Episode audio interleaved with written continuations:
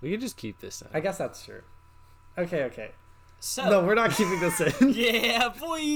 Okay, okay, okay. I'll just start from here. I'll just start from here. Okay. Hello, uh, my name is Christian. This is shooting the shit, where we like to talk about stuff. These are my co-hosts, I'm Justin. And I'm Thane. and I have a topic to start off today. I just recently uh, spent a decent twenty dollars uh, on the Modern Warfare Two campaign.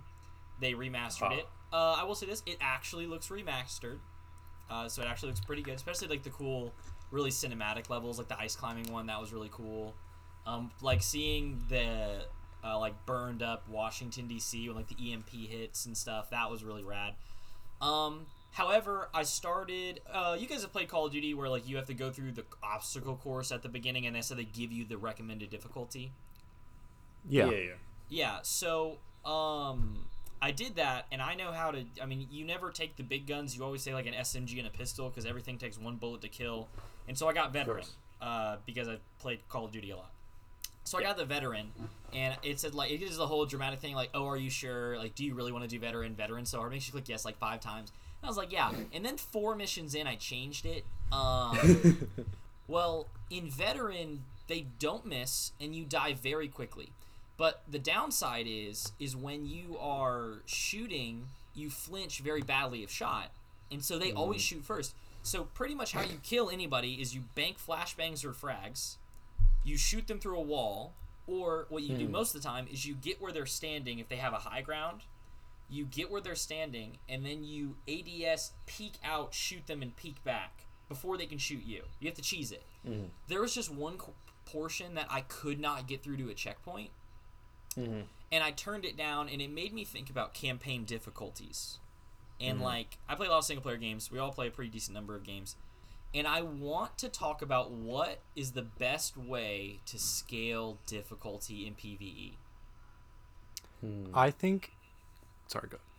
I was gonna say I think almost never is it correct to just increase health on enemies. Destiny does that. A lot of games Yeah. do that. A lot of a lot of times, like the older Call of Duties did that. It's like, oh, this is harder. Instead of taking two bullets to kill this guy, it takes six. Yeah, you shoot Like- them and they stagger, and then you're almost dead, and you have to like hide, and then they don't die. Yeah. Um, here are the different ones I've like experienced, and I put a couple examples. So like uh, bullet sponges, uh, Halo, Destiny. What you just said, Halo, Destiny, Gears of War, like Gears Five. So there's that. Um, and then there's there's other ones where they just make things do a ton more damage, which that's pretty common. They make them do a lot more damage, and they make them never miss. That was pretty much what I experienced in Call of Duty. Is like when I lowered it to hardened, which is like the third, hi- uh, the second most hard, most difficult. It was night and day. I could actually peek. I could, I could run down a hallway without dying. Um, and it was still hard. Like enemies, if I got close to them, they could hit me with their gun, and I would just die. If I was stupid, I would get punished, and I would die. Like it was fair. Um, RNG, where you just have Oh, like that's yeah, that's always a good that's the best way to scale difficulty, right? Um, another one that made, that made me think specifically of Destiny was uh, complex mechanics. So you basically just like like raids. The enemies normally aren't tougher. There's just like a lot of bells and whistles to kill them. So. That's a good point. uh, and then the last one swarms. So like you know just multiplying exponentially how many enemies spawn, and that's normally combined with other like they also have increased health or whatever. I just want to know what do you guys hate and what do you guys like. We'll do hate first. All right. Well, just like upping the amount of damage that the other people do isn't always fun, but making it go both ways is more interesting. Like in Ori, for example, there's like a charm you can equip where it's like you do three times as much damage, but so do the enemies. That's cool. Um, and or it's like you know, and that's always interesting. Like in Destiny, there are like solar burns. Like that's interesting because it's like certain enemies are more dangerous, and like you can use certain guns to be more powerful. So you know, always like basically being able to make yourself a glass cannon is always an interesting way to introduce challenge. I think. Yeah, I think the um like the most recent COD you're talking about, um not I guess the most recent would be the old campaign remastered, but that's still using old game logic, so I don't know if I would really call that the most recent. But um Yeah. like Modern Warfare, the most recent full engine that was dropped out, the hardest difficulty can just allow you to one shot any enemy if you hit them in the head and it's like a, basically a two shot body shot but that's like the realistic version where you die more or less in one or two shots, and so do enemies. But one level down from that, they're sponges, which I think is really weird because it's like they have mm. normal difficulty curve, Yeah. and then at the very peak, they just have increased damage both. So I thought that was interesting that they use both systems in one game. I played realistic when I went back and replayed it on like just some of the levels. Like I did like clean house on realistic because you said you recommended it. It was really cool. I like the wolf's den on realistic. You know, the, I think the no, I, th- I feel like realistic mode was made more for like a feeling than a difficulty. Hmm. Which is like I'm Yeah. down. Like I'm always down for that. I, like it was definitely like no HUD, not seeing your ammo. Like when my gun would just click, I got scared. Like I'm peeking Mhm. and my gun is just like clicking, and I'm like, oh god, I don't have ammo. I have to reload. Like, you know, I that is a cool feeling. Um, I think something that I, I I think my least favorite is just like you said, Thane. Definitely bullet sponges. Like, it's so frustrating. I think bullet sponges would be okay if they also didn't kill you instantly.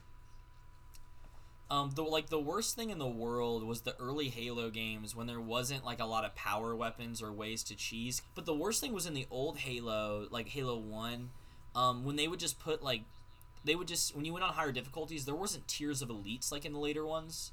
Like in the later ones, there's ones that certain armor that you can tell like, oh, they're stronger, right?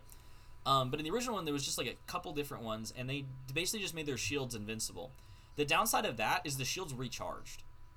So like if you use the AR, you would use an entire clip, not break their shield, switch weapons, dump and dump your rest your second gun into there. But by that point, you're already exposed for like five six seconds. Assuming you never miss, and so it's like you're probably already weak and you need to hide. Well, then he recharges and you just wasted 80 bullets. And Yeah. that that frustrates me. What do you think would be like uh, Justin, you recommended like the glass cannon both ways thing. What do you think is a good way to scale difficulty? And just like a PvE, you can be like with a party, solo, anything from any game you've ever liked. So, well, bullet sponges suck, but I don't think increasing the health pool is necessarily inherently always bad. Yeah. Unless, as long as it's like you're engaging with a mechanic. Like, for example, in, like, if you think back to the Crota raid in Destiny, uh, just for context, the Crota was this boss, and there was this mechanic where you had to kill a specific enemy, and he would drop a sword, and one person would have to pick up the sword, and then the rest of your team would shoot the boss until he was basically brought to a weakened state, and the one guy with the sword could do actual damage to his health. Now, when you increase the health pool of Crota, it means that you have to do that more times, which Yeah. requires like more precision from the players, and it like allows for less screw ups, basically. Yeah. Um, so like that's a case where like in like increasing the health pool is like it, you know, it puts more challenge on the players without being uninteresting. Mm-hmm. But bullet sponges specifically, like oh, just they take more bullets. That's not that's not good. I was gonna say I think an even worse, like egregious way to do bullet sponges is some games they just say you're too over leveled, you can't do damage. Like they ramp off a level, and at a mm, certain yeah. point, it's just oh, uh, no effect. I think that's really That's bad. I get what they're RPG thing, trying to do, but at that point, I'd rather them just make it an insta kill to me. Don't don't say I can't damage them. Just say I can only do one. As annoying as it is. Mm-hmm. Yeah, Yeah, I it's kind agree. of like there are some boss fights you're like supposed to lose in games, right? Like for the story or whatever, and like that has to be interesting. Like I have to feel like I have a chance and that I actually lost and I was very close in order for that to work well. But if it's just like, but if that's done on well or like I can't damage him, I'm like, oh well, my sort of like you know engagement with this game has been taken away. And that I think something that's an interesting point. Like, um, I never played Nioh, which is that like samurai Dark Souls like game. Um, Mhm. but I watched somebody like I saw a video on IGN a couple months after it came out, and it was basically like you start the game out fighting the big bad, like you're just in a field dueling him one on one, and it's one of those fights you're supposed to lose, but he has a health bar, and like he goes through stages like a normal boss, and like Mhm. so you can beat him and get a unique cutscene. You still Hmm. like lose. Like I think like an arrow flies in from off screen and you meet like another character and he like saves the big bad. But like you get unique dialogue. And you still lose, but like it's it's cool because it's not just one of those things where it's you were supposed to die here so you have no shot. Mm-hmm. because I'm also not a fan of those fights. Not all the time. Like some, I, I like I don't like it when they crush you. Like that's the part that's not fun. When it's just like, I'm basically just in a. I'm in a cutscene, getting slapped around a couple times, and I no, I like Thane said you're doing no damage. It's like ah look how powerful I am. I get it. You're powerful. You're killing me. You don't need to like make me experience that for 15 minutes.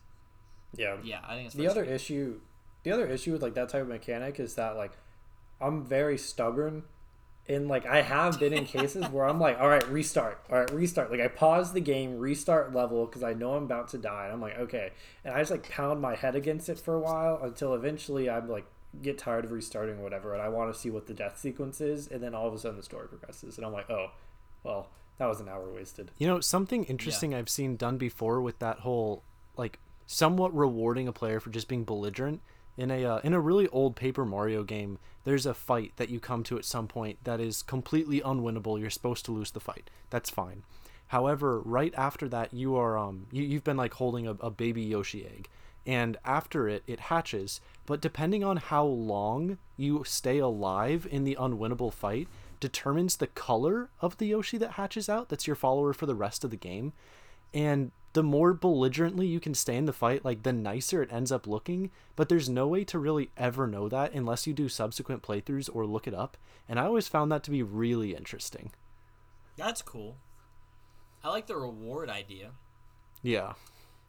I I think two specific single player games that come to mind where like difficulty scales and you can fight against it without cheating. Because most of the time, like when I was playing veteran call, when I was playing that campaign on veteran, um, I pretty much would just like cheese it, find stupid head glitch angles, find spawns and mow them down before they set up, and like because that's how you had to do it, which wasn't fun. Like I had to, I hardened, and I think even regular is a fun time because you're actively like you're actively being able to engage with the game. I think two games specifically are uh, the Mass Effect series, specifically the later ones, um, and uh, Doom Eternal. So what Mass Effect would do is uh, there's basically versions of every enemy, and so not only do they each have a unique mechanic, like and how they're engaging with you, but there were powers that you could pick your squad mates and you could pick your you know you could pick your own class to interact with the different types of defenses. There were like uh, basically barriers that were made out of like psychic force energy there were powers that broke those specifically. There were gun like ammo types that did more damage to them. But what it did on higher difficulties was it had more enemies but more importantly, it gave you the higher tier enemies that had more difficult mechanics or tools to fight you. And in mm-hmm. response, you had to basically craft yourself and your equipment around knowing you're going to fight these enemies so you could combat you know whatever they throw at you if you didn't prepare you're to die like it wasn't a thing of like you might make it you're to die you're to lose 100% it was a, a game knowledge thing like i think i think you could talk about the witcher in that aspect I was actually just about to say that. Yeah, on higher difficulties in The Witcher, on unlike the normal difficulty, you can more or less play it as you want. If you want to walk into a town and see an enemy and just hit them with a sword until they die, you definitely can. But on higher difficulties, it's like, oh, this is a specific monster that people in the town have talked about. I need to look up what its weakness is, make like an oil to coat the sword in before I go and fight it. I need to be aware of its weakness. Maybe it's stronger at like day or near water. I need to like sharpen up and like I need to tech in-game systems against enemies the harder the game gets. And that's like that's a good way of saying use the mechanics more when you're struggling. I think a bad example of that is like in Skyrim, if you want to keep up with certain difficulty curves, you just have to break the game more. Like you can you're still using game mechanics, but you're just breaking game mechanics to a faster and harder degree to keep up with harder difficulties. Which is also a like valid enjoyment thing, but uh maybe not what they intended. Yeah, I think um, I think the downside to Skyrim specifically is like you you had to have like it got to the point where I was so far in the game, I was creating crappier gear sets for cosmetic reasons so I wouldn't one shot basic enemies because if I didn't have my stronger weapons, bosses and like the stronger enemies would kill me instead. So like I had to have like bandit fighting gear and I had to have like hmm. dragon fighting gear. Because if not, I would just one shot all the bandits forever and never get hit by them. Um, the other game I wanted to talk about, Doom Eternal, it has a very satisfying loop of like you have a bunch of different resources that are constantly on recharge. Um, that give you different resource that give you you have a bunch of different tools that give you resources. So you have like a chainsaw. Your ammo count is drastically less than in the Doom 2016. Um, so you have to constantly use your chainsaw to get ammo. Well, you also have a flamethrower that when you hit enemies while they're on fire, they drop armor. Well, you also have something called a blood punch that when you destroy enemies with it, they drop health packs. So it's like you have to constantly be looping these things, right? You also have like three different types of grenades that recharge independently. And so you're constantly having to loop them, but you have just like the better you get at this loop, the, the game's constantly giving you more tools and like you're constantly upgrading those tools. So you don't ever, I never feel like it's unfair. Like I, I'm always still running and gunning, and when I die, it's normally because I stopped moving or made a mistake. Um, it's not because I like didn't understand a mechanic. It's like, oh, I didn't use my flamethrower that entire fight and got armor. That's why I died. I think the most interesting way to add difficulty, and it isn't necessarily like difficulty is a weird thing. Like like we're using as a pretty broad term, but really like difficulty is basically like one of two things. It's either like increasing the amount of precision needed from the player. Like hard yeah. mode raids in Destiny, where like if you died, that's a wipe. Like like because you can't revive, and so that's just fucking it. Um, and but then there's also like another way to add difficulty which is really just like adding like levels of engagement with the game like for example the fallout series has like a survival mode and yeah. like it is as and it is ostensibly harder to like live and survive but also what it's doing is it's not just making the game harder it's making you have to like interact with the game more and it's like adding new systems. Or like um minecraft's hardcore mode for example makes you interact with systems that you might not normally because you can't uh, regen health passively.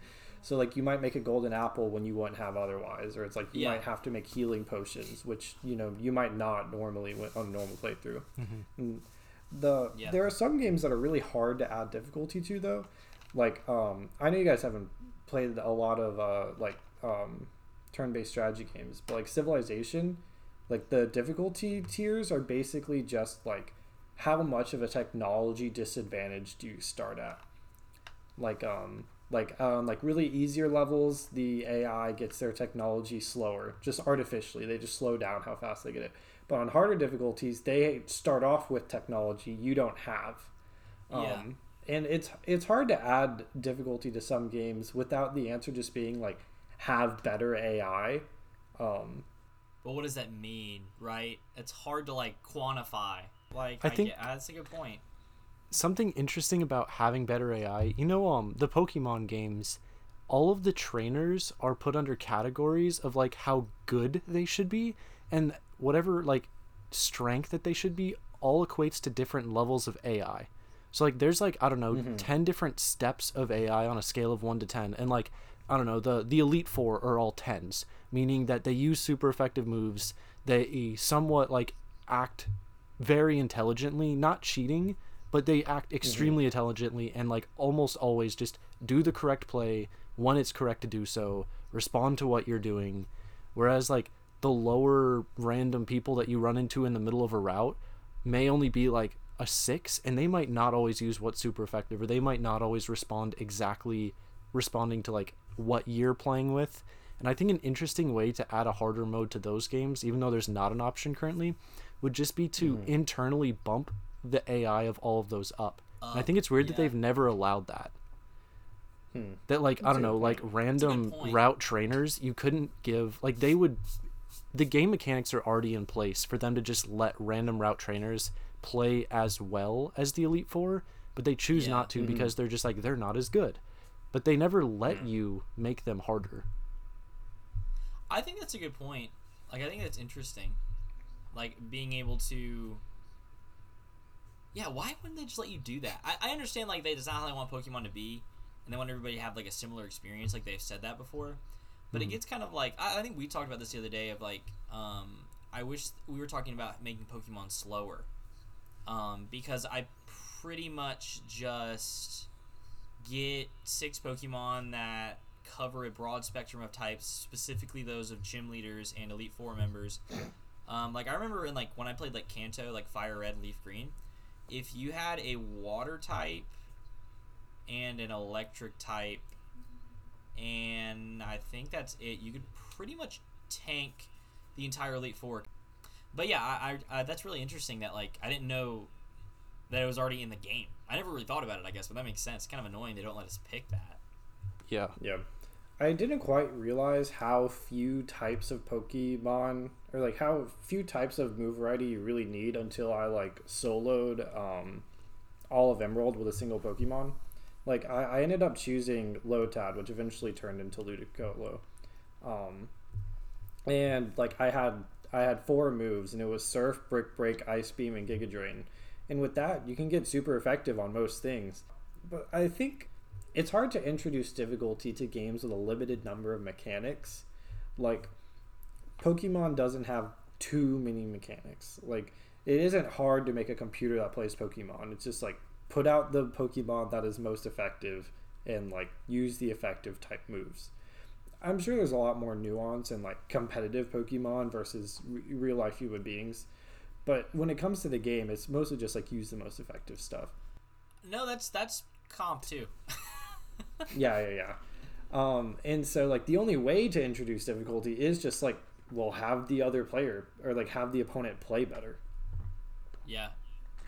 Because it'd be unfair if they just gave them a Pokemon that was 40 levels higher and said, okay, beat it. I suppose you could always raise stakes. Some games do it where it's basically like a permanent mode, and in Pokemon it'd be what's called Nuzlocke, where it's like if it faints, it dies, it's now gone. That's one way to introduce difficulty without just being like enemies are higher leveled or smarter. You can just make it so that hmm. when you mess up, it's more serious. And some games really fall into Yeah. that. Like, of course, Soul series, it's like, oh, when you mess up, it's more serious, you lose resources. I mean, Minecraft, even. Like, when you die, you lose all your resources. Now, you, can't can make it your so that. Yeah, but you can make it so that they actually disappear. Like there's modes where when you Yeah. die, it disappears on death. And I mean, I don't know. You can sometimes just make failures more serious as a mechanic. Now that doesn't always work well, but sometimes it does. That's a good point. Yeah, I think um, I've thought about a lot about this Pokemon. Like, what if they made a 3D? Like, were you? Uh, did you guys? Okay, you probably never played this game. Camden bought this game when he was like nine, but he couldn't read well enough to play it, and he couldn't like, like he, there was a lot of reading involved. It was like a Pokemon RPG. You played as Pikachu, and you ran around this like park that had a bunch of different biomes, and you would meet different Pokemon and like help them solve troubles, basically. Well, battling was still a thing and you had like a couple moves. The health system was very generic. You were stuck in a little, like, basically an invisible walled in circle. I, I thought, like, well, why aren't Pokemon games like this? Not even counting, like, how much animation would be needed to make every Pokemon just be able to walk around freely. Um, but it would it would completely eliminate like a ton of stats. Like, uh, like speed would would be nothing because you can't just say like I make my Charizard faster moving because he has higher speed. You Um, you can. Mystery Dungeon does that. Like another Pokemon game does that. In Mystery Really? Dungeon, if you have higher speed, you just can move twice in a turn instead of someone else who can move once. Mm-hmm. Not There are No, other that's that to- that's top down though. That's not like free flying. That's the problem. Is like that's like I don't know. That's like saying in Mortal Kombat, like the one that was uh, like a, a three, not just back and forth linear. It was like a 3D arena. Like I think it was called Armageddon. I used to play on the Xbox. That's like saying, hey, Sub Zero is faster than Scorpion, so he just has like, oh no, that does make sense. Dang it, that's a good point. You could. Okay, I can see. They also do that in Smash. Like some characters just move faster than others. Yeah, that's fair. It's hard to do in like a 3D space though. Although I guess Overwatch does it. Maybe. Yeah, but, I, I what I'm saying is like move quicker than others. Ah, but I guess like okay, so in Overwatch, uh, the different characters are different strength, or different have different strengths. Like some are faster, some are more defense, whatever. But my mm-hmm. problem is like, what happens if I'm fighting your Charizard with mine? Like I don't know mm-hmm. how we would quantify that speed, and it would be so negligible because the stats are not very different unless you have like a really EV. You have an EV in a certain stat, which I guess would increase the mm-hmm. need for EVs. I don't know. I'm just like I've thought about it a lot. And I don't know. It's interesting. It's just like a quick one. Um, just thoughts on collectibles in campaigns. I have such mixed feelings. because I never, I never want to feel like I have to get the collectibles. Like, like if the collectibles can be there, but not be there in such a way that it tricks the dumb animal part of my brain to say like I need them, then that's great. Like, uh, for example, like I played um all of the first Ori game, and and I'm sure there were collectibles in that game, but I didn't know. Like they weren't presented in a way that was like gamify. Like you could just explore more if you wanted to, and I didn't, and so I didn't. But there are other games where it's like, hey, hey, you're missing some stuff. Yeah, every You time you find pause, it? it? says like four of fifty or something. Like Right. And so and so my dumb brain is like, oh, like I really want to complete this. I really want to tick this box. And I kind of and I don't like that feeling. yeah, I'm not a fan. I, in Call of Duty, there's stuff called Intel. It's these little laptops with red screens, which is annoying because Mm-hmm. there's laptops set up throughout every level that aren't the Intel. So you go up to them and hold X, and they don't do anything. Um, Mm. basically, one of the things they did was they added like for every like two or three pieces of Intel you gathered, you got like an effect, like kind of like a skull in Halo. Some of them are like gameplay mechanics where like grenade explosion, like enemies drop grenade on death, or enemies uh, now are killed by headshots only. There was some that changed the entire overview of the game. Like they make the art style different, like the color basically puts a filter over your character's eyes. What's frustrating about that is, um, I understand it's not necessary. However, you every time you pause, it says like zero of four intel and level found. Or every time you get a new effect, it notifies you, and it's annoying because it makes me want to find more. And that's not my problem. My main problem is they always put them in sequences that have dramatic like okay, there's a level called mm. a perfect example. There's a level called the Gulag. You just rescued a very important prisoner. The Gulag is now being blown up. It's a prison and it's getting destroyed and you have to run out. Well, I know in my mind by that point in the campaign about two thirds of the way through, I'm like, oh, there's an intel right behind me on the desk, isn't there? So I have to stop that moment I'm brought into and turn around and walk calmly over to the desk. Sure enough, there's a laptop right there. And they just did that consistently. Hey, you have 15 seconds to get to this convoy or else you're dead. But stop in the Burger Town on the way because there's a laptop on the desk. I propose, I thought, like, what if there was a game that to, you know, to encourage replayability, collectibles are only added the second time through you play it? Or that's an option you have is like, hey, we want the game to be played in its true form. Collectibles will be disabled. As long as they don't like like in Ori they affected like your health or your m- mana, right? But like, you know, if they just affect cosmetic or like unlockable content, say like, hey, these will be unlocked in your second playthrough. Oh well, okay, so I think that if the collectible affects gameplay, it isn't collect like it isn't a collectible. Yeah, right. Like, then that's it's a something game else. mechanic. Yeah. Right, that's a game mechanic. Like the the health orbs or the mana orbs in Ori, like I wouldn't con like I get that you go around collecting them, but like collectibles they're as a whole, I can Yeah. yeah, I consider do something else. As far as tying um, like cosmetics to collectibles, I really like it when cosmetics are tied to challenges instead. Like I find it like a much more interesting way. Like there's either like a hidden room or like an optional whatever the heck, and like you do this and you get like a cool skin or effect or something. Like that's always interesting. Or like um if you went uh, nine and zero in trials, there's like a special effect like around like your head. Like Yeah. that's great. Like that is a great way to reward players. Having it tied to collectibles, I think collectibles work in some games they don't in others. Like you said, it can really ruin the pacing of something. Um, but like the Korok seeds in Breath of the Wild are great. Like I don't feel like compelled to like hit a certain number of them. I just by knowing that they're there in the world, I'm more aware of the environment Yeah. around me, and I'm like always on sort of the lookout for them. And so, like in games where exploration is more of a core mechanic, I think collectibles work a lot better. I agree. Okay, I have a question for you guys. Yep. What is like a basically a superstition that like you that like is personal to you, like sort of like a strong belief about something that you can't necessarily justify. There's no rational like reasoning behind it.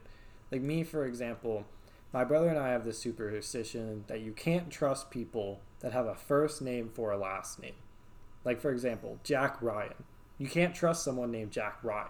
Like Ryan is not a trustworthy last name. Um, and like we don't have a reason for this. This is just some like this is just like a superstition between like my brother and I. And I was wondering if you guys had anything similar like that. I'd, I'd have to on, think let about me- that. Give me a second. Yeah. Yeah, yeah, yeah absolutely. Give me like a, um, hmm, that's a really good question.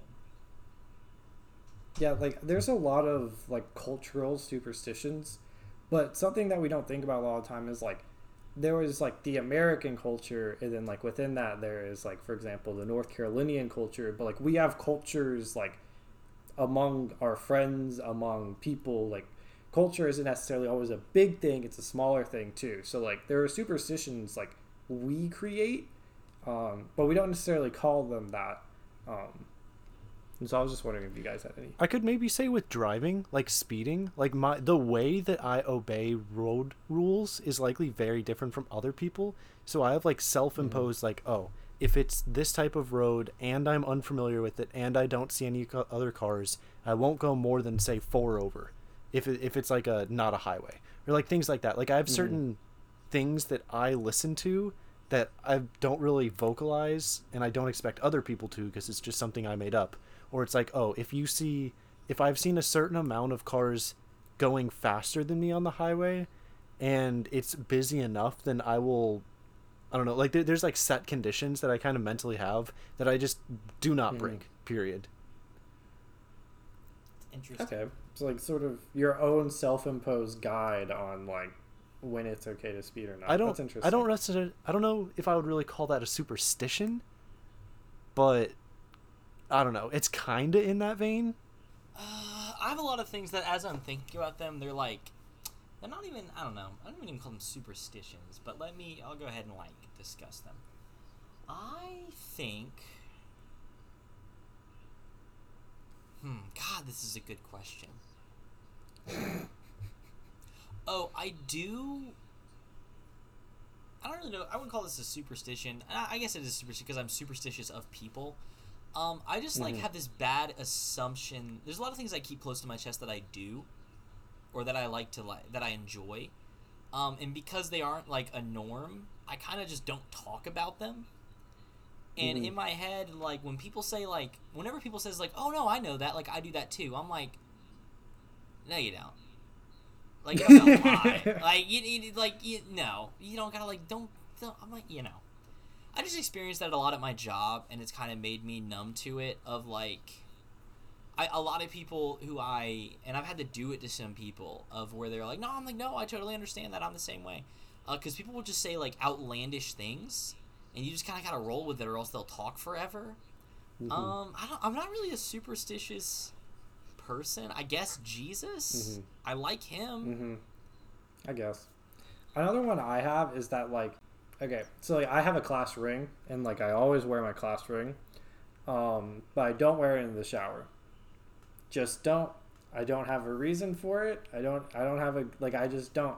For the longest time, actually, I wouldn't wear my ring when I ate either. That took a while to get over. Um, but eventually I did. But to this day, I still don't like to wear it whenever I shower. And like, I don't know if you can call it superstition because I'm not like, oh, if I wear it, I'll get bad luck or something. I yeah, just it's just like, it. you're just like um you have like a self-imposed thing you do. Oh, I have tons Yeah. of those. Like, Yeah, yeah, yeah, stuff yeah, I do Things it my that. way. Mhm. It's just like you said, it's your self-imposed culture. Like, oh, I make it this way. Now, one thing I do have that's a superstition. I think sitting at a keyboard and mouse makes me dumber. Oh, Let me explain. That's maybe that's a really unfortunate thing It, to like- be true. it muddles it muddles my brain. And i understand it's like a, a, a mental thing i put on myself. I'll have a Mm-hmm. brilliant idea for like a piece of writing that because i love to write in my free time right?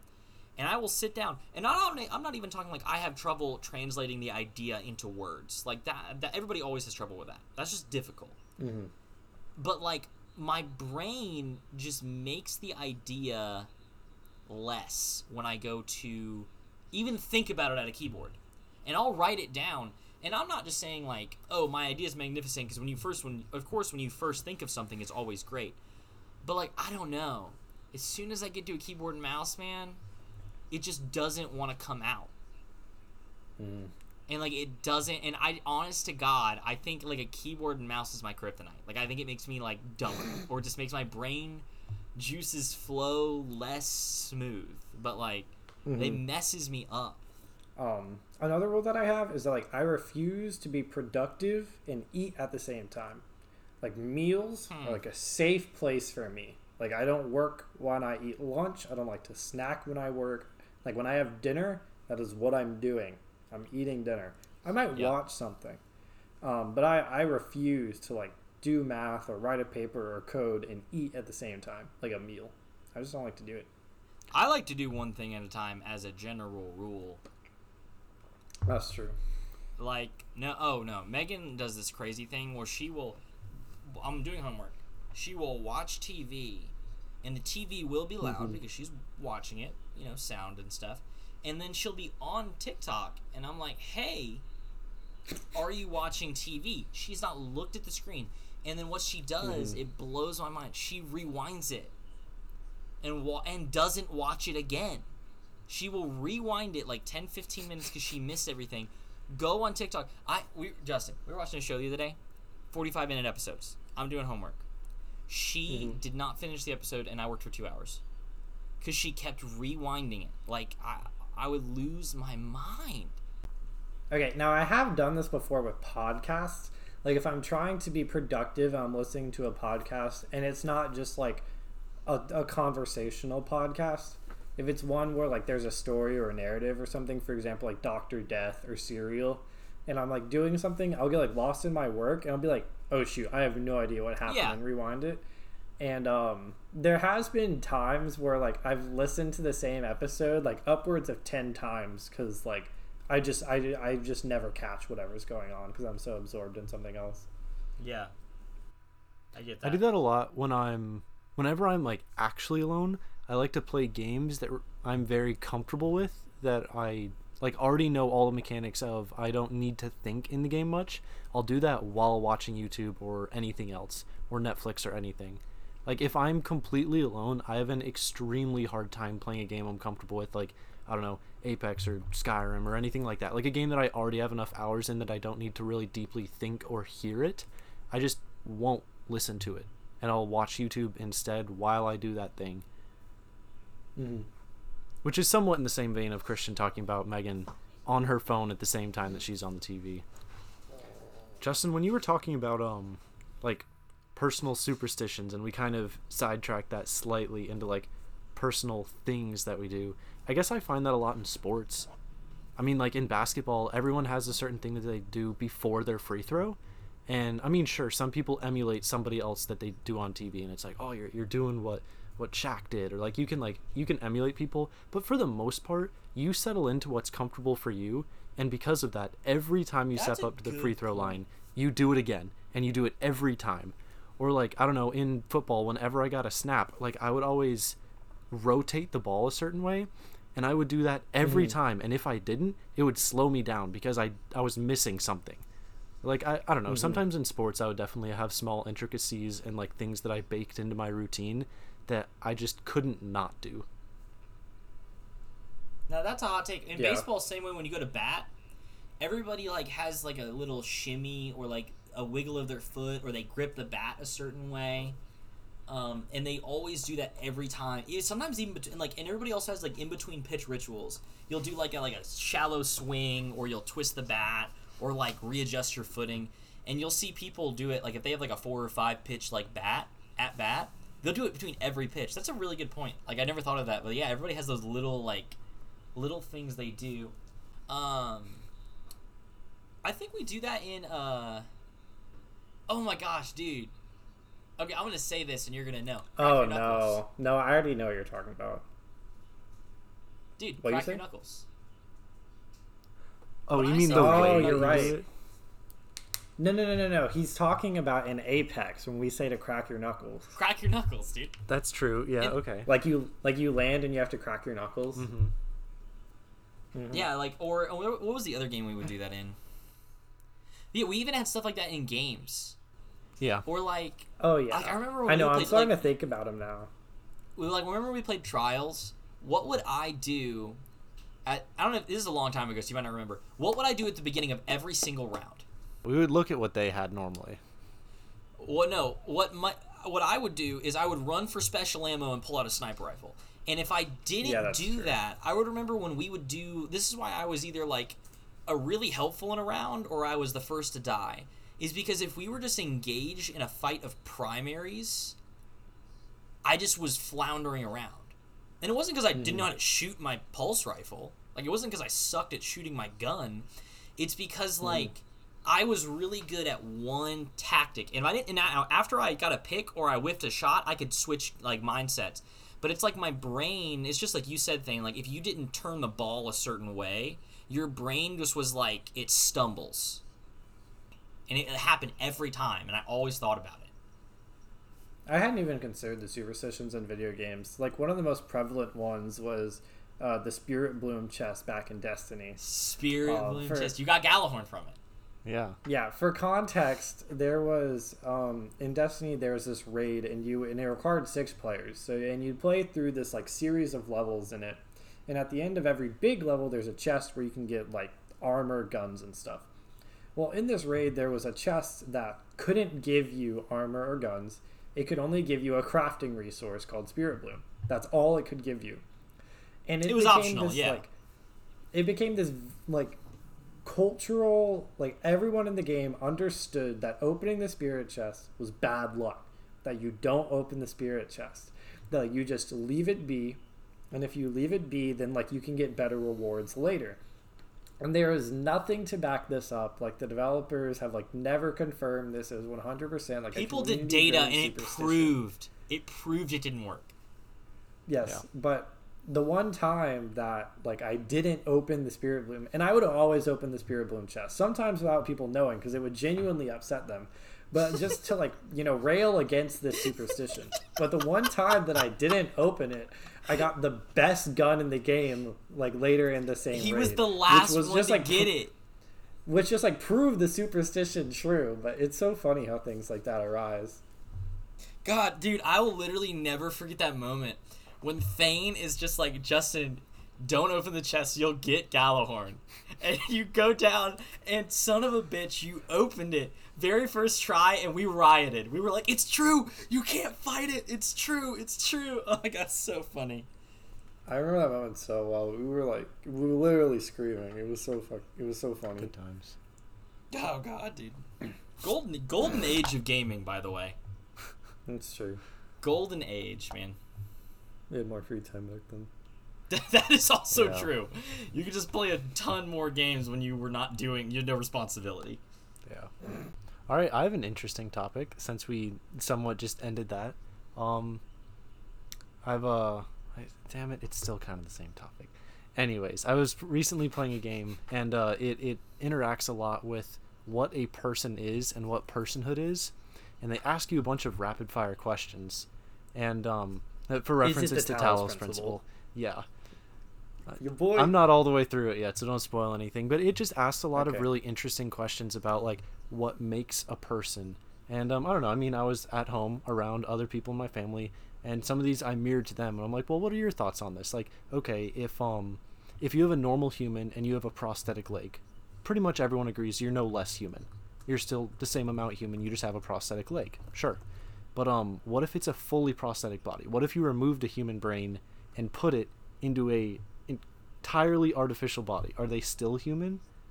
Or like at what level is somebody not human if you want to go on the it's part of their body route? Or I mean like can Hot something take. become a person? Like if if you want to say that like to be a person, not necessarily a human, you have to have like I don't know, you you can live and die and you can execute your own free will. Then are animals persons? Well, uh, this is actually very interesting. There's this old movie. I don't know if you guys watched it in the class. I think it was Murky's class or Lucas's class in college. I don't remember which one it is. Pretty sure it was Murky's class. Uh, I didn't have that class with you, so you guys might have not watched it. But more or less, um, oh, for context of people who don't haven't been around me since second grade, he is our like sophomore year English teacher. Um, so we watched this class. It's called The Bicentennial Man, and it's about Robin Williams is the main character, and he's basically this like family buys a robot like butler who's supposed to you know cook, clean, take the trash out, yada yada yada, nanny the kids, and he ends up having like a malfunction and he wants to do art. He wants to carve wood, and so like the family is kind of they found him doing this and it's weird. And so they're like hey you just want like we can just buy you we can just get you scrap wood and buy you some tools like if you want. He's like yeah i'd very much appreciate it. And he eventually like gets really involved in science. He uh, like buys his um basically the company wants to recall him and he like buys them off because he's made so much money off of his like beautiful craftsmanship. He ends up like making organs and like skin prosthetics and he basically becomes a human. And he's called the bicentennial man because he lives 200 years and well and then some. The whole idea is like the whole back half of the movie is he's like in love with somebody somebody loves him like he can have a child but the court won't rule him human.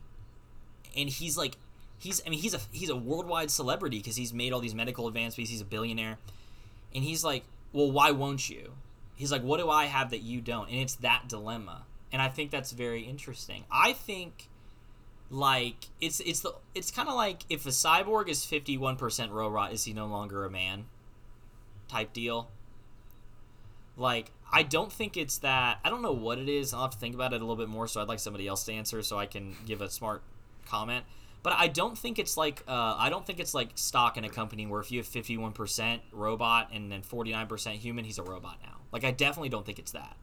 Like cyborg from yeah. teen titans still a guy Okay, so this question is like actually a really old one, and as posed as like the ship of Theseus, which is basically like you know if you if you have a ship, then like uh, the the mast needs replaced, and so you replace the mast, and eventually you replace every Yeah. part of the ship. Is it the same ship?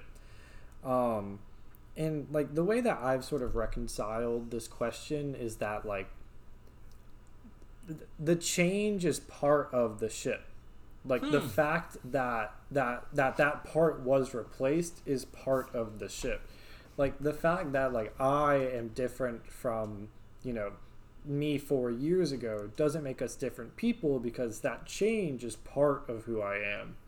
And so like you know a human becoming more cybernetic through you know surgeries and augmentations or whatever like that change is part of their humanity and like part Yeah. of their personhood. Um as far as the question of can something become a person that that's a lot harder to answer i think. Like i don't like a person can become a not person namely through dying. Um i'm sure there are other ways. But like a not thing becoming a person is a lot that's a more interesting question. That's harder to answer. With Christian talking about that movie where like it was a court issue, do you think that legally in uh in our lifetimes, in our grandkids' lifetimes, or in like the world's lifetime, do you think that AI or robots will ever get rights like humans? Even if to a lesser degree, do you think they'll ever get rights? I think okay, now I don't think they'll ever be labeled as humans. Like I think there will still be a distinction. Um will they get rights? I don't know. Let's okay. Let's say I'm not exactly the healthiest 21-year-old. Let's but let's say I live to like 90. Okay. Okay, cuz I got another 70 years of medical advancements to keep my clogged up arteries flowing. Um let's say I live till I'm like 90 or 100. Let's just say 100 for simplicity's sake. Sure. Ah, dude, if we keep, I mean, we, you know, though you've heard the whole thing of like we developed more technology in the last 20, 30 years than like ever or something like that, right? I've read the exact number, but like, man, what what's 80 more years gonna do?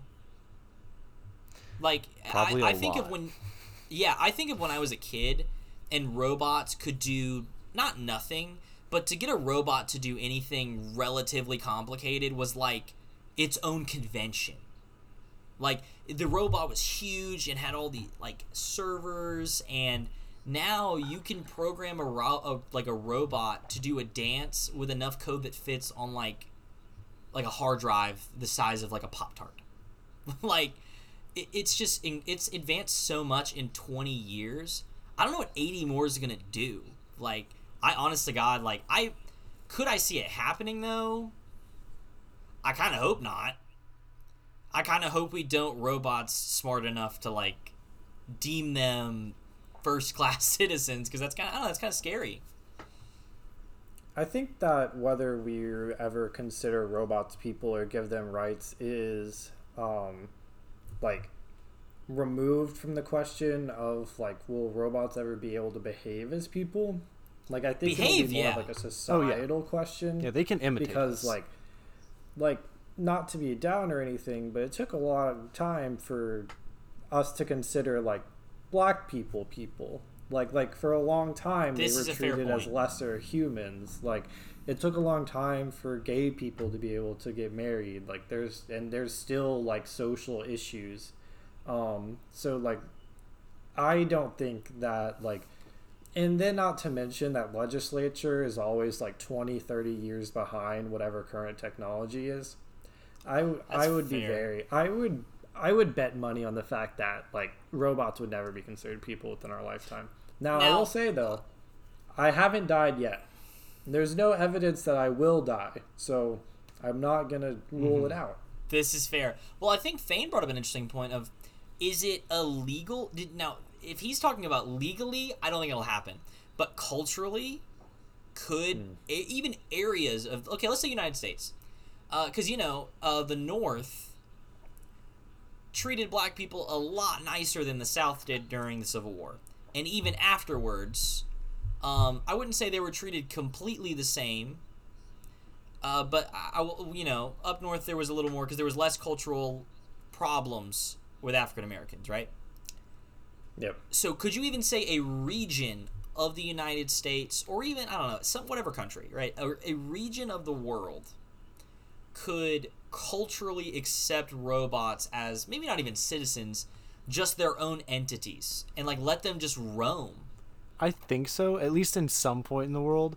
I do think that it might actually be good for humanity because it's very easy to bring together groups when there's a common enemy. And I think now I don't think it'd be fixed, but I think that the amount of racism would be would be reduced if there was robots because we could be like these guys don't deserve rights. What's wrong with you? And if everyone could get on board with why are we giving them rights? Like who's doing this? Then we might care a little bit less about putting down the guy next to us if we have a new enemy. Quote unquote. hot take, right? Hot take. Make a make our own second class citizens to hate so we all hate them together. Now this is some next level societal innovation, thing. Oh yeah, I mean Truly. it's, it's so easy. It's like oh we all we all bleed red. The, the the good old thing. They don't. I mean it'd be so easy. But see, this is only a good thing if the robots aren't actually people. If they are actually people, then like you just create like that's not good. Like, Also, like, I will say this. solve anything, right? Most of the time in media examples, i.e. Skynet, um, Skynet, like, I, I will say this robots pretty, you know, by the point robots are that level that we would consider them things, entities of their own, they're probably pretty advanced. They could probably do some scary stuff. So maybe we shouldn't hate on the people that have infinitely faster reaction times and processing speeds than we do and can improve themselves. Like, I don't know if that's the best idea. I, I See, that's also the many- that's an argument saying that like as long as you are physically superior to someone, you don't have to respect them. That, that's like saying that like oh someone's disabled, so you don't have to respect them as much as a person because I could beat them in a fight. I mean, I think Christian was saying for the good of humanity, it would be good to rally against them. Um, I do think eventually there's the potential that some country recognizes robots as humans. Like, I, to my knowledge, I'm pretty sure there's a country out there that recognizes, like, they give dolphins personhood. Um, not necessarily citizenship, like the dolphins can't vote. Um, but they are considered persons. God, I like- hope not. I don't know, but like the dolphins are given certain rights as people. Um, now, here's interesting. What do you think is more likely to happen first? That we consider like some animals as people, or that we consider robots as people? Robots. I think robots before animals. Yeah. Ah, that's so unless cynical. unless animals all of a sudden start like I think that the rate at which animals are likely to be on par with our intelligence is not as fast as the rate that robots might Yeah. make it there. The only Okay, way wait, wait, robots wait. get to our level is be. Okay, no, go ahead. Go ahead. Okay, you have established something that I don't want to have as the as this level of estab- this established thing. I'm not saying will animals become more intelligent because like I don't because you can't tie personhood to intelligence, right? No. Like like you can't just like draw a line in the sand and be like I wouldn't you be know, a person. You right. You can't be like you have to be this tall to be considered a person. Right. Um, um, so like I'm not like how you define a person is very complicated, and I'm just asking if that could be broadened enough to uh, like include animals before it included robots. Not necessarily get if m- animals can evolve fast enough to become intelligent. As You want me to get more cynical? Yes. Animals are a resource. So are robots. We make them do our work. Uh, yeah, Oh, that's no. true, and I will. s- I, I mean- will, you know, agree with that. However, if the robots can develop, the robots will more than likely be able to develop beyond the point where they are letting themselves be just used for work. I think that's when some stuff's really gonna happen. Is when some like crazy AI breaks out and starts like, not like wreaking havoc, but it's basically like, hey, I'm not gonna do this job that you programmed me to do. that's when people are gonna start getting freaked out and have conversations about it. The mm-hmm. cow is not gonna be like, well, I'm not gonna stay in your fences anymore. I hate you, farmer. And I Yes, think like doubt- well, and I no, I th- I'm not saying that's what defines a human. What mm-hmm. I'm saying is like humans aren't going to do that, like are, aren't going to push that when they still have control over that resource. You know, Yes, robots yes, are going to start causing waves when we no longer have complete control over them. Mm-hmm. From a from a, also a cynical perspective, I think that the whether or not animals can be considered people will be directly tied to how how efficiently and cheaply we can produce synthetic meat. Like the, Yeah. the point at which synthetic meat becomes cheaper than actual meat is the point at which people will be like, "Hey, maybe cows like should be given the same rights as people." I can get that. It's not Yeah. that far off. Like synthetic meat being cheaper than normal meat. If you're talking about like mm-hmm. what is it, like 73 27% beef, synthetic is very close to beating that out price wise. Fuck it, dude. As soon as that's cheaper, I'm gonna start eating that. Oh yeah, absolutely. Like if it tastes the same and it's cheaper, I don't give two Look, I, dude, I do. I just, I just go with what's cheaper. I literally was drinking Sam's Cola. Okay, like four, dude, like four fifty for twenty four cans of soda. Like, Especially, especially considering that it's not like this meat is being like synthesized from chemicals. It's just like plants with like hemoglobin, basically for the most Yeah. part, which is all like natural stuff.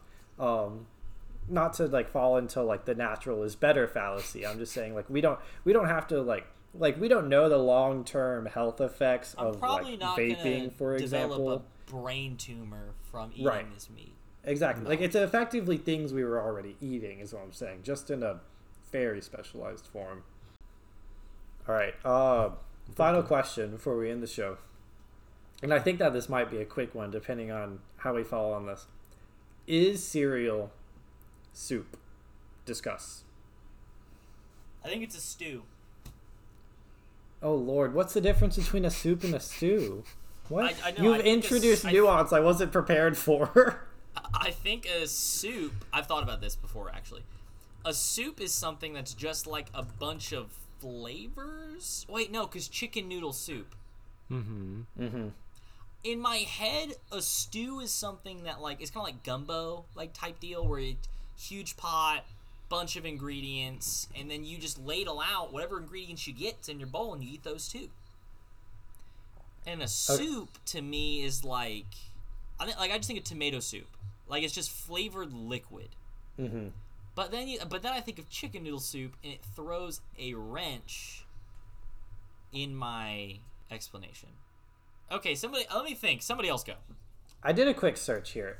It says that soup can be completely liquefied or consist of other things that are fully submer- submerged.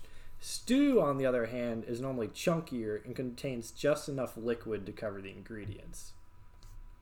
I think I think that's I think it's a stew then. I think it has to do with how a majority of people like to eat it with temperature. Like a lot of soups, most people will have warm. Most people will have their cereals cold, not warm. Like people don't heat up their cereal. Now I'm not saying there's exceptions to that, but I'm saying the majority. That's fair. Because, like, there are cold soups. Like, I've had a cold soup before. Yeah, I'm not saying that's think it would- impossible, but a majority of soups are eaten warm and they're not intended to be eaten cold. And a majority question, of though. cereal is made to be cold. Okay. So you have, all right, let's say you made some soup. Mhm. You leave it there long enough for it to become cold.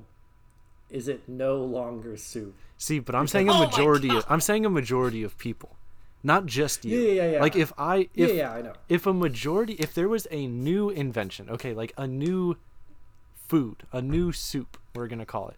If there was a new soup Okay. that everyone always had cold, and it was meant to be cold, and genuinely people conformed to this, I'd call Mm-hmm. it cereal. Easy. Oh my god. I did. I think cereal is a stew. I'm sticking by my answer. Okay, but I'm saying, like, okay, does the chicken noodle soup become chicken noodle cereal once it becomes cold? Or, like, what if you never Okay, made it no. hot in the first place? But, however, but mm-hmm. if you drain half of the liquid, because a stew is when there's barely enough liquid to cover the stuff sticking out of the bowl. It's more Okay. of like almost like a sauce. It's like okay, here's here's a thought: if you made a bowl and filled it halfway up with ranch, and then dumped a shit ton of chicken nuggets in it, is it like mm-hmm. a ranch chicken nugget stew? Yeah. Wait, Same no, how do you So- say yes to this? It's not hot, Hayden. you didn't prepare it. What? No, no, no, no, no, no. can't I say mean, No, no, it's it's still a stew nuggets. because a majority of people have stews hot. Easy. No, no, it's nothing to do with the temperature. It's nothing to do with the temperature. It's the fact that the ingredients are outside of the the, the liquid supplement, the supplement, the Mm-hmm. flavor supplement. So if you have chicken noodle soup, right, Okay. and you dump out about three fourths of the liquid, and then you have really just chicken noodles resting on this in this small puddle of flavor, it then becomes chicken noodle stew, or cereal for dinner. Dinner cereal, if you will. Okay, chicken so noodle dinner cereal. Have you ever had like now I won't say rare, but have you ever had like a pretty rare steak where like as you cut it there's a lot of liquid that comes out? Ooh. Is that a soup? no, it's a stew. No, no, no. Okay, that would be a stew. That'd be a off. stew. Okay, yeah. So you would call that a stew because you cut into your Okay. steak and it's now called stew. Okay, hold on. I think the broth plays a big deal here, right? And that's why, like, I think it has to do with like the broth of a stew is thicker, and it's not just that there's Yeah. less of it. It is like qualitatively different, and so, like, the chicken noodle soup doesn't become a chicken noodle stew if you don't change the broth. And like a, a, a burger doesn't become a stew because it's like soaking in its own liquid, right? I don't. Um. I don't. You know. I, mm, I don't know. Cereals have to be, have a mascot. Salisbury steak. Is it a stew? Yes. Easy. Justin's face was like he pointed at me and smiled, then he Hold on, no, put no, it no, back and was no, like, no. no. Gravy is not stew. Liquid? Yeah, I, I mean, know. it's a liquid, Gravy yeah, is the but- liquid supplement. and we have it mostly covering another type of food. And it was Okay, but- prepared with No, that but- liquid supplement. But And it's gravy is its own thing. Like uh, you can't, you And can't, it's warm. like you can't screw with gravy. Like gravy is gravy. You can't call gravy soup. I didn't call you it gravy ha- soup. I you called could have stew. okay, Justin. If you, I bet I could make no. something called gravy soup and sell it, and it's just gravy. It's just and a you big put it in bowl a of gravy. gravy. You put it in a gravy boat and you pour it directly in your mouth. Oh my god. Um. Okay. Well. Okay. If a Salisbury steak is a stew, then okay. Imagine you have um. Like pasta with Alfredo Okay. sauce. Is that a stew? Like it's like it's like No. pasta covered in sauce, right? Like there's not enough liquid to fully submerge it. No. Why that's is it why? Stew. Why is it not a stew? Because it doesn't like sit in the sauce. Yeah, I mean, okay, so because the sauce is on You top and not on bottom, top. it isn't. Yeah, a, a Salisbury steak rests on the sauce. You know what I mean? It, it bathes. The gravy. Don't call it sauce. It is gravy. Like, Let's be clear about this. Okay, let's be scientific. The Salisbury steak rests on the liquid supple- supplement which is also a soup. of, which makes it a stew. The sauce added directly onto the pasta is a, also a liquid supplement. Shit, you backed me into a corner. See, this is why we have to have boundaries here. Like, you can't consider gravy. Like, we can't just reduce it to liquid. All right, it's got to be like like gravy's its own thing. Dressings are their own thing. We've already hashed out dressings before. We don't need to do it again. Um, We did. Yeah, a while ago. when when we were younger. Yeah. Um, B- uh, BC before Corona. Right, but that was before the corona. Um, but if we do like, okay, so I think it, I think it, I think if it's a stew or not boils down to the broth, and I don't think you can consider milk a broth. So I'm gonna argue that it it's not a soup because milk is not broth. Okay, okay, well, you okay. I will say this. I, I agree it's not a soup. Never mind. I thought you said it was, and I had an argument prepared, but we're good. Okay. Okay. What about? I about? think of it. I think of it like this. It well, think of it like this, Uh, because that would be saying you. You would then have to say milk by itself is a soup, and it's similar to like a grilled cheese dipped in tomato soup. You're dipping your cereal in the milk. So maybe you would have to say the soup is a milk, which I, I mean the milk is a soup, which I am not saying ever. So that sentence will never come out of my mouth again. But not necessarily though. Like chicken broth by itself is not soup. But you add in some carrots, some chicken, some noodle, now it's a soup, right? So like Hmm. Cereal's Okay. different from this because it has a mascot. I stay on this. No soup has a mascot. Because it has Cereals have mascot. mascots. You know, I didn't want to address your point because I think you're right. like I think that is it. Like even the off-brand ones have mascots, right? Like, Yeah. It's very Yeah, well established. mascots. Well, also, if you get a little more like, I don't want to say scientific because this is not a scientific conversation. Oh, it But is. if you get a little more like, hey, you know, you put the broth in first, then you put in everything, and then make it. Well, you put in cereal post. You put in milk post cereal. Maybe you do. Yeah, you don't but have no? to. Wait, how do you make cereal? Cereal then milk. Yeah, yeah, yeah. Okay. Cereal. Then I milk. hope. Yeah, you're you're not an animal. God, that'd be something, huh? So what? So milk not a soup because it is because it not a has a, mascot. It has a Not mascot, a so therefore yeah, it's that's cereal. it. Let's go with that because that's the easiest one. I think If you want to if you want to make things worse, some milk some milks have a mascot. Okay, but you can't call them. Not every. Okay, it's like a square rectangle thing, right? There you go, Not okay, yeah. everything that has a mascot is cereal. Are but every baseball cereal teams does have a cereal? mascot. No, stop there, you Well, you bad know- man. You know, air is a fluid, and all the humans in there are, you know, submerged in the fluid, mm-hmm. and they have mascots. Really, we're just in life's big soup.